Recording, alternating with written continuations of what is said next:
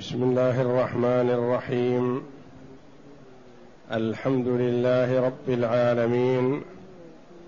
والصلاة والسلام على نبينا محمد وعلى آله وصحبه أجمعين. وبعد. بسم الله. أعوذ بالله من الشيطان الرجيم. وجعلوا له من عباده جزءا إن الإنسان لكفور مبين. أم اتخذ مما يخلق بنات وأصفاكم بالبنين؟ وإذا بشر أحدهم بما ضرب للرحمن مثلا ضل وجهه وإذا بشر أحدهم بما ضرب للرحمن مثلا ضل وجهه مسودا وهو كظيم. اومن ينشا في الحليه وهو في الخصام غير مبين. وجعلوا الملائكه الذين هم عباد الرحمن اناثا اشهدوا خلقهم ستكتب شهادتهم ويسالون. وقالوا لو شاء الرحمن ما عبدناهم ما لهم بذلك من علم إن هم إلا يخرصون. هذه الآيات الكريمة من سورة الزخرف. يقول الله جل وعلا وجعلوا له من عباده جزءا إن الإنسان لكفور إن الإنسان لكفور مبين أم اتخذ مما يخلق بنات وأصفاكم بالبنين؟ الآيات. وجعلوا له من عباده جزءا. هذه معطوفة على قوله تعالى في أول السورة ولئن سألتهم من خلق السماوات والأرض ليقولن خلقهن العزيز العليم. وجعلوا له من عباده جزءا. بيان لتناقض الجاهلية وأنهم إذا سئلوا من خلق السماوات والأرض ليقولن خلقهن العزيز العليم. فإذا كان هو الذي خلق السماوات والأرض مع عظمهن وعرفوا بأنه العزيز العليم. فكيف يقول بأن له من عباده جزءا؟ اعترفوا بعظمته ووحدانيته في ربوبيته. ولم يعترفوا بوحدانيته في إلهيته وجعلوا له من عباده جزءا. أي قالوا بأن له من عباده جزءا. ما المراد بالجزء؟ جزءا قيل بنات. لأنه يقال في لغة العرب أجزأت المرأة إذا ولدت البنات. أجزأت إذا ولدت البنات. جزء أي بنات. تعالى الله. باعترافهم أنه خلق السماوات والأرض وهم يعرفون فضل الذكور على الإناث. وإذا بشر أحدهم بالأنثى ظل وجهه مسودا وهو كظيم. وإذا بشر أحدهم بما, ضرب للرحمن مثلا ظل وجهه مسودا وهو كظيم. إذا كان هم هذه صفتهم. إذا أخبروا بالبنت ساءت حالهم ولا يريدونها. واعترفوا بأن الله الذي خلق السماوات والأرض كيف اصطفى البنات على البنين؟ كيف اتخذ لنفسه الأدنى وجعل لهم الأكمل وهو الولد وجعلوا له من عباده جزءا يعني بنات وقالوا الملائكة بنات الله. وجعلوا له من عباده جزءا أي ولدا. قال بهذا بعض المفسرين. وجعلوا له من عباده جزءا أي ندا ومثيلا وكفءا قال بهذا بعض المفسرين. كما قال قتادة رحمه الله عدلا يعني عديلا له ومثيلا له وجعلوا له من عباده عدلا اي مثيلا له إن الإنسان لكفور مبين. المراد بالإنسان هنا الكافر. كفور للنعمة. ينسى النعمة ويجحدها. ويذكر المصيبة والنقمة. ولا يستحمل منها اليسير فهو كفور لنعمة الله جل وعلا عليه. ثم أنكر عليهم جل وعلا بقوله أم اتخذ مما يخلق بنات وأصفاكم بالبنين؟ الهمزة للإنكار وأم هنا بمعنى بل التي للإضراب ينكر عليهم ما قالوه. كيف يتخذ البنات جل وعلا ويعطيكم هو المعطي وهو الواهب جل وعلا باعترافهم ذلك فكيف يهبكم الأولاد ويأخذ لنفسه تعالى وتقدس البنات. أم اتخذ مما يخلق بنات حيث قالوا الملائكة بنات الله. وأصفاكم أي اصطفاكم واختار لكم البنين. هذا لا يمكن. لو على سبيل الفرض والله جل وعلا منزه عن اتخاذ الولد لو أراد أن يتخذ ولدا لاتخذ من الذكور ولا ولا يتخذ من الإناث لأن الذكور مفضل على الإناث. فأنتم يعطيكم ويختار لكم الذكور وهو يختار لنفسه تعالى وتقدس الإناث. أم اتخذ؟ بل أاتخذ بل والهمزة التي للإنكار منكرا عليهم.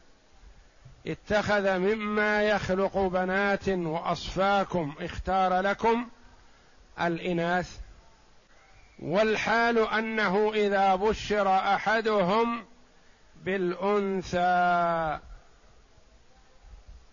ظل وجهه وإذا بشر أحدهم بما ضرب للرحمن مثلا ظل وجهه مسودا وهو كظيم. وإذا بشر أحدهم غير جل وعلا الأسلوب في قوله واصطفاكم وأصفاكم خطاب بالبنين ثم قال وإذا بشر أحدهم ولم يقل وإذا بشر أحدكم بالأنثى للإضراب والإتيان بضمير الغيبة وتوجيه الخطاب لغيرهم كأنهم لا يصلحون لأن يخاطبوا فصرف الخطاب عنهم إلى غيرهم ولم يخاطبهم. فقال وإذا بشر أحدهم ولم يقل وإذا بشر أحدكم. وإذا بشر أحدهم بما ضرب للرحمن مثلا بما جعله مثيلا لله وهو الولد. لأنهم قالوا الملائكة إناث بنات وهي بنات الله. والولد والبنت فيه شبه كثير من والده. الولد مهما كان ذكرا أو أنثى ففيه مشابهة لوالده. الأنثى فيها مشابهة لأبيها مثلا بأنها آدمية وتأكل وتشرب وتمشي وتختار وتأخذ وتعطي. فهو جعل الإناث شبيهات بالله ومثيلات له تعالى وتقدس. وإذا بشر أحدهم بالذي بما ضرب للرحمن مثلا ظل وجهه بقي وجهه مسودا من سوء البشارة هذا. وهو كظيم أي ممتلئ غيظ وغضب حيث بشر بأنثى وكان يتمنى أن يبشر بذكر. والمراد بالمثل هنا المثل والشبيه وليس المراد به المثل الذي هو الشيء الغريب أو التشبيه الغريب. كما يقال هذه العبارة جرت مجرى المثل. ليس المراد المثل الشيء الذي ضرب شيء بشيء ليقرب وإنما المراد بالمثل, هنا الذي هو الشبه والند والمثيل.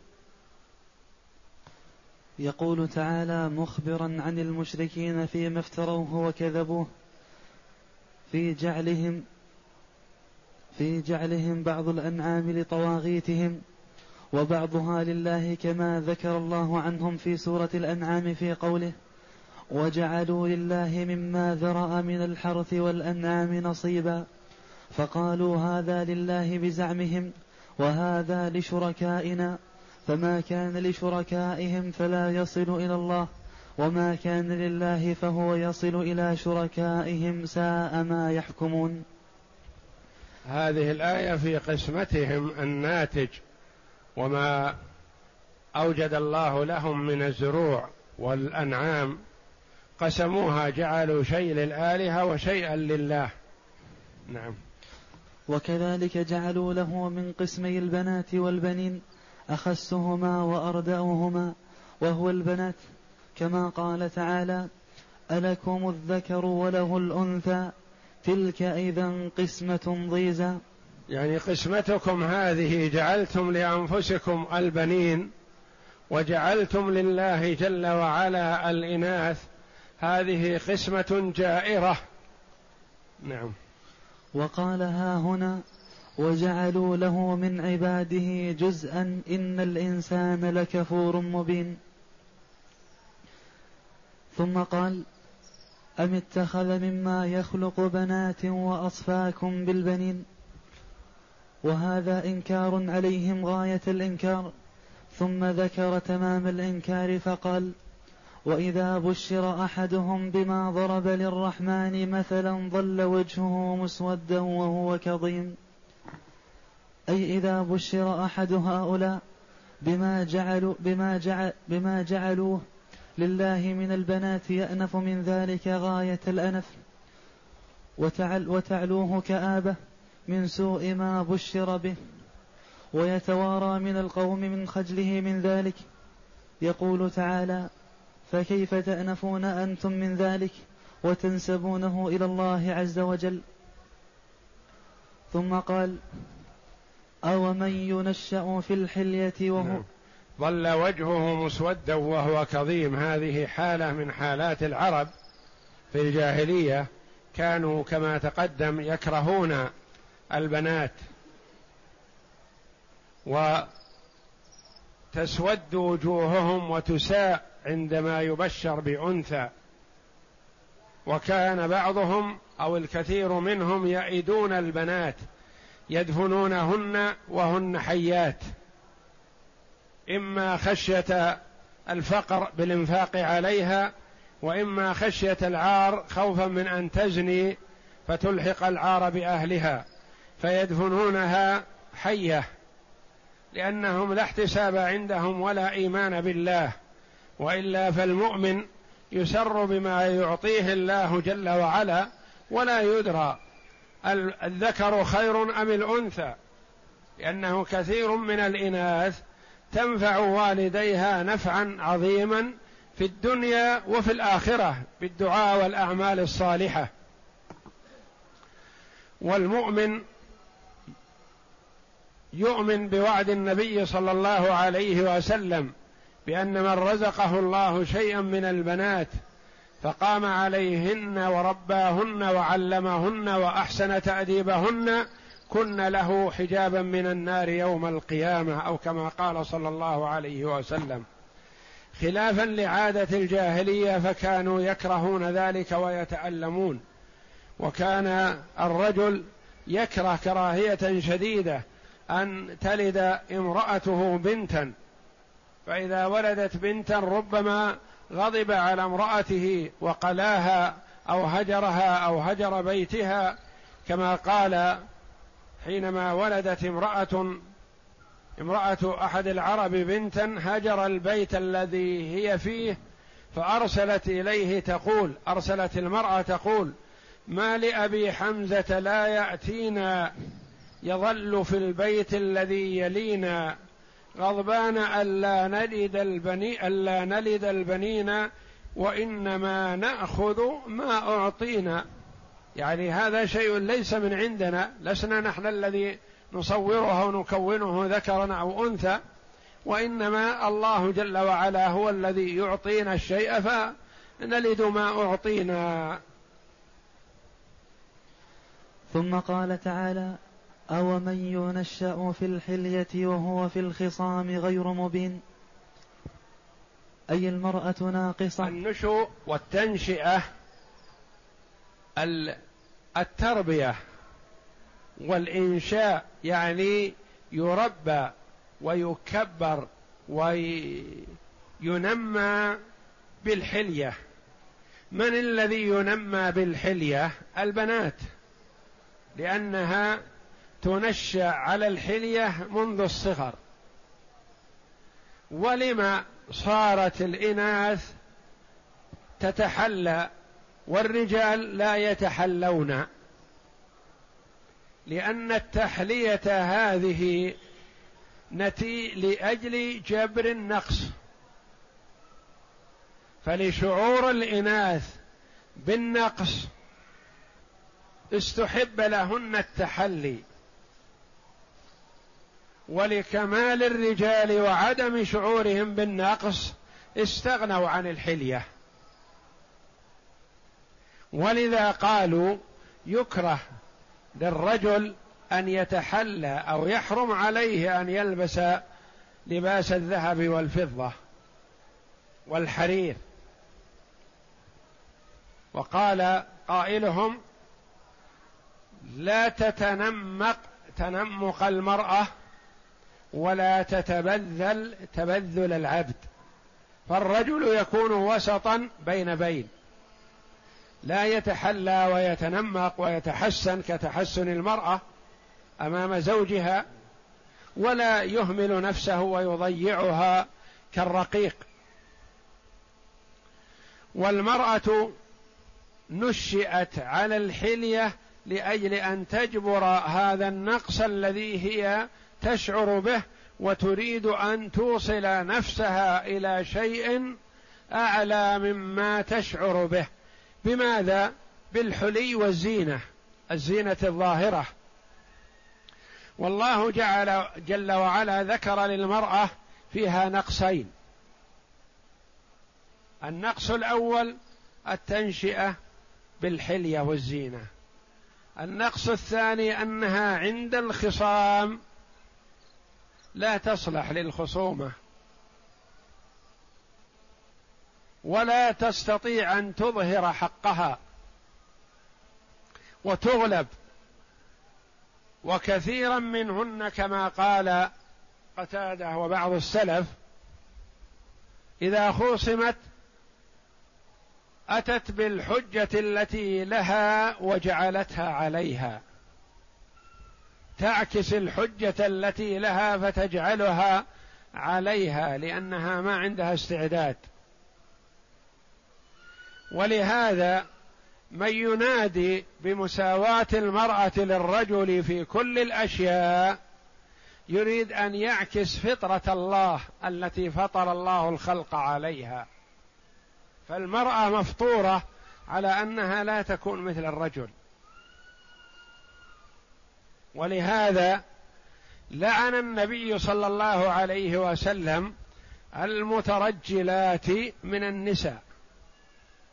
فما يصلح أن تكون المرأة مساوية للرجل أو تتولى ما يتولاه الرجل. بالله عليك إذا كانت في حالة نفاس أو في حالة حيض هل تستطيع أن تدير شؤون من حولها؟ هل تستطيع أن تجلس للقضاء وهي حائض أو نفساء؟ وإذا تأثرت بأدنى تأثر ظهر ضعفها الكامل ربما بالت على نفسها من حر ما تجد. فالمنادات بمساواة المرأة للرجل مناداة بعكس فطرة الله التي فطر الله الخلق عليها ولا ينادي بذلك إلا جاهل أو مقلد للكفار.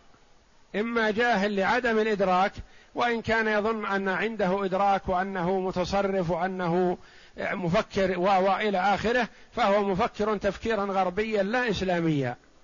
يقلد الكفار في آرائهم. والكفار عندهم آراء معيشية في أمور دنياهم لكنهم في أمور دينهم صفر. ليس عندهم شيء. وكذلك من ينادي بمناداتهم ففيه شبه منهم. قد يكون عنده من الأفكار قد يكون صحفي قد يكون متكلم لكنه متكلم بلسان الكفار والعياذ بالله ما عنده فقه وبصيرة في دين الله جل وعلا وفي تمييز الله جل وعلا بين الذكر والأنثى. والله جل وعلا جبل المرأة على ما جبلها عليه لتكون سكن للرجل ومأوى له ولا يصلح أن يكون الرجل مأوى لرجل آخر. فلا يصلح لوظيفة المرأة إلا المرأة لا يصح أن يقوم بها الرجل. كما لا يصح لوظيفة الرجل أن تقوم بها امرأة. أو من ينشأ في الحلية. يعني المرأة الضعيفة المتجملة التي تتحسن وتتجمل وتشعر بالجمال وتريد الجمال وتريد أن تتخذ جمالا صناعيا. إذا لم يكن عندها جمال ثابت أصلي أرادت أن تتخذ بهذه المكاييج والأشياء والمحسنات والذهب والفضة. ماذا يكون هذا؟ هذا آه، جمال صناعي تتخذه لنفسها ليس أصلي. الأمر الثاني وهو في الخصام غير مبين. عند المخاصمة والمشاجرة والمنازعة والإدلاء بالحجة ما تستطيع ضعيفة. ولما قيل للعربي عن البنت أو بشر بها قال ما هي والله بنعم الولد؟ نصرها بكى وبرها سرقة. إذا جاءها أبوها أو أخوها أو ابنها مهضوم ماذا تعمل؟ تبكي. هذا الذي تستطيع أن تنصر بها من جاء يشتكي إليها البكاء. وبرها سرقة من زوج أو ابن أو أخ أو نحو ذلك. والإسلام ما حط من قيمة المرأة وإنما رفع شأنها بحسب ما يليق بها. وهو أكرمها بما يليق بها. ما أكرمها بأن جعلها ولية لأمر المسلمين أو جعلها قاضية أو حاكمة بالشرع. لا. أكرمها في بيتها وجعل عليها من يقوم عليها من أب أو ابن أو أخ أو زوج مكرمة مكرمة في ماذا؟ في بيتها لا في المصنع ولا في المتجر ولا في غير ذلك وإنما مكرمة في البيت على حسب ما يليق بها أو من ينشأ في الحلية وهو في الخصام غير مبين؟ ينشأ فيها قراءتان سبعيتان ينشأ وينشأ. ينشأ أو ينشأ. نعم. أي المرأة ناقصة؟ يكمل نقصها بلبس الحلي منذ تكون طفلة وإذا خاصمت فلا عبارة لها بل هي عاجزة. أو من يكون هذا ينسب, ينسب إلى جناب الله عز وجل فالأنثى ناقصة الظاهر والباطن في الصورة والمعنى فيكمل نقص ظاهرها وصورتها بلبس الحلي وما في معناه ليجبر ما في نقصها. وأما نقص معناها فإنها ضعيفة عاجزة عن الانتصار عن عن الانتصار عند الانتصار لا عبارة لها ولا همة. كما قال بعض العرب وقد بشر ببنت ما هي بنعم الولد؟ نصرها بكاء وبرها سرقة. وقوله وجعلوا الملائكة الذين هم عباد الرحمن إناثا. هذا تسجيل على الكفار بغلطهم وكفرهم وضلالهم. فقال جل وعلا وجعلوا الملائكة الذين هم عباد الرحمن إناثا.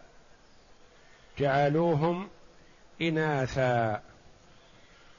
المفعول الأول الملائكة والمفعول الثاني إناثا.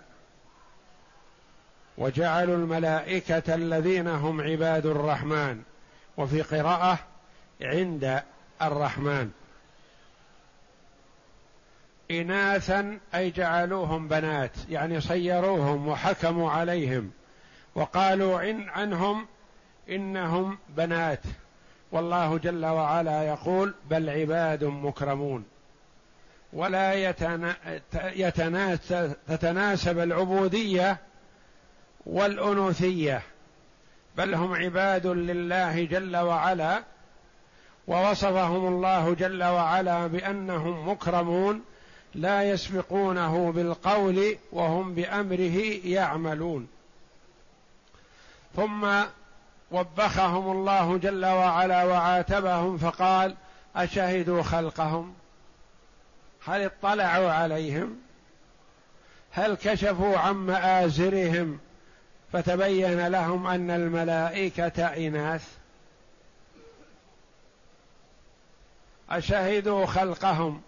قال لهم النبي صلى الله عليه وسلم ما الذي يدريكم بأنهم إناث؟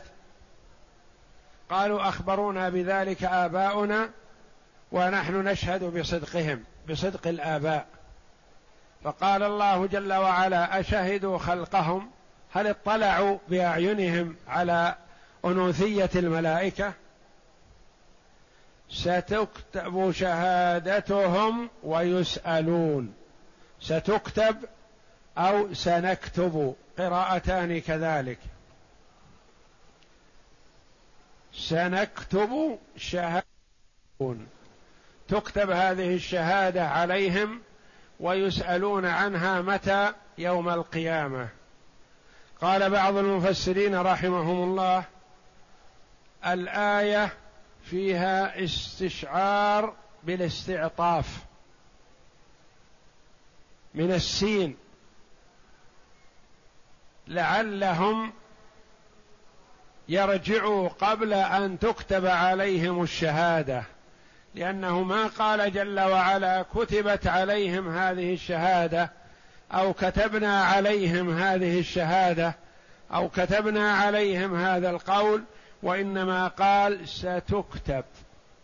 يعني متى؟ إذا لم يتوبوا. استشعر بعض المفسرين بأن هذه الكلمة فيها معنى الاستعطاف والترغيب في التوبة والرجوع إلى الله جل وعلا والله جل وعلا ينادي بذلك دائما وأبدا. وسيسألون عنها يوم القيامة ولن يستطيعوا أن يثبتوا ما قالوه نعم. وجعلوا الملائكة الذين هم عباد الرحمن إناثا أي اعتقدوا فيهم ذلك. فأنكر عليهم تعالى قولهم ذلك فقال أشهدوا خلقهم؟ أي شاهدوه؟ وقد خلقهم الله إناثا. ستكتب شهادتهم؟ أي بذلك؟ ويسألون عن ذلك يوم القيامة. وهذا تهديد شديد ووعيد أكيد. قال بعض المفسرين رحمهم الله وهذا يدل على أن القول بغير دليل منكر وأن التقليد يوجب الذم. أن المرء لا يقول شيئا إلا بدليل بشيء يعتمد عليه من كلام الله جل وعلا أو كلام رسوله صلى الله عليه وسلم أو كلام السلف الصالح. نعم. وقالوا لو شاء الرحمن ما عبدناهم. أي وقالوا لو شاء الرحمن ما عبدناهم. ما لهم بذلك من علم إن هم إلا يخرصون. وقال تعالى في سورة الأنعام سيقول الذين أشركوا لو شاء الله ما أشركنا ولا آباؤنا. أنكر الله جل وعليهم عليهم ذلك. أنكر الله جل وعلا عليهم ذلك. قد يقول قائل هل خرجوا هم بهذه العبادة عن مشيئة الله إذن؟ نقول مشيئة الله جل وعلا مشيئتان. مشيئة كونية قدرية. هذه لا يخرج منها شيء. ومشيئة شرعية. وهي المعبر عنها بالإرادة الشرعية. هذه قد يشاء الله جل وعلا أمرا من الأمور الشرعية. ولا يوجد. فمثلا الله جل وعلا شاء الإيمان من المؤمن. فوجد. والله جل وعلا أراد الإيمان من المؤمن ازلا. فاجتمع في حق المؤمن المشيئة الكونية القدرية بأنه أراده جل وعلا مؤمنا فآمن. وأمره جل وعلا بالإيمان فآمن. فهو وافق المشيئة الكونية والإرادة الشرعية.